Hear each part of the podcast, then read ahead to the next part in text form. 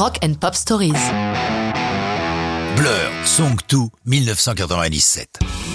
Le milieu des années 90 est marqué en Angleterre par la guéguerre que se livrent les deux grands groupes du moment, les leaders de ce que l'on a appelé la Britpop, Oasis et Blur, qui dans leurs déclarations diverses à la presse reproduisent 30 ans plus tard la pseudo-rivalité Beatles-Rolling Stones.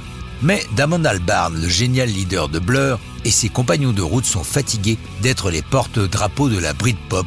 Ils mettent en chantier un album qui va déconcerter leurs fans. Simplement intitulé Blur, il contient des titres plutôt expérimentaux et un hit majeur, Song 2.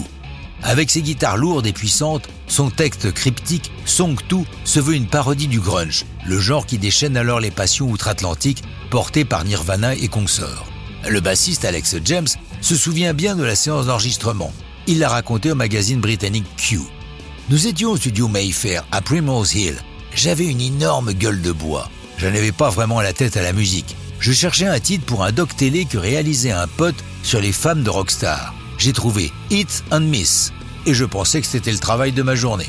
Ça résume bien ce que fut l'enregistrement de Song 2. On n'avait pas vraiment réfléchi à la chanson. Dave Rowntree, le batteur, et Graham Coxon, le guitariste, ont monté deux kits de batterie et se sont mis à jouer ensemble. Puis le refrain est arrivé avec ces deux pistes de basse distordues que j'ai jouées. Après quoi, Damon a ajouté sa voix. Franchement, on ne s'est pas cassé la tête. C'est d'ailleurs plutôt notre façon de faire, contrairement à ce que beaucoup pensent. Song 2 à l'origine n'était que le titre de travail de la chanson, qui finalement a été conservé.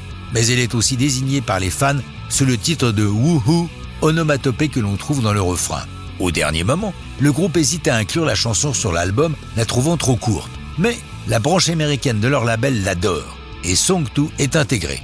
Ce titre, Song 2, s'avère un bon choix, puisque la chanson est la deuxième de l'album, elle dure exactement 2 minutes 02, et elle est parue en deuxième single de l'album. Et, ironiquement, elle se retrouvait classée numéro 2 des charts britanniques. Sorti le 7 avril 1997, Song 2 est illustré par un clip réalisé par Sophie Muller qui décroche une nomination au MTV Video Music Awards en 97.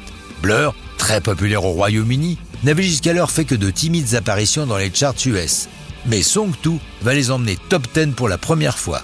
Par la suite, Damon Albarn va mettre de côté Blur durant quelques temps, se consacrant entre autres à ses projets Gorillaz et The Good, The Bad and The Ugly. Mais ça, c'est une autre histoire de rock'n'roll.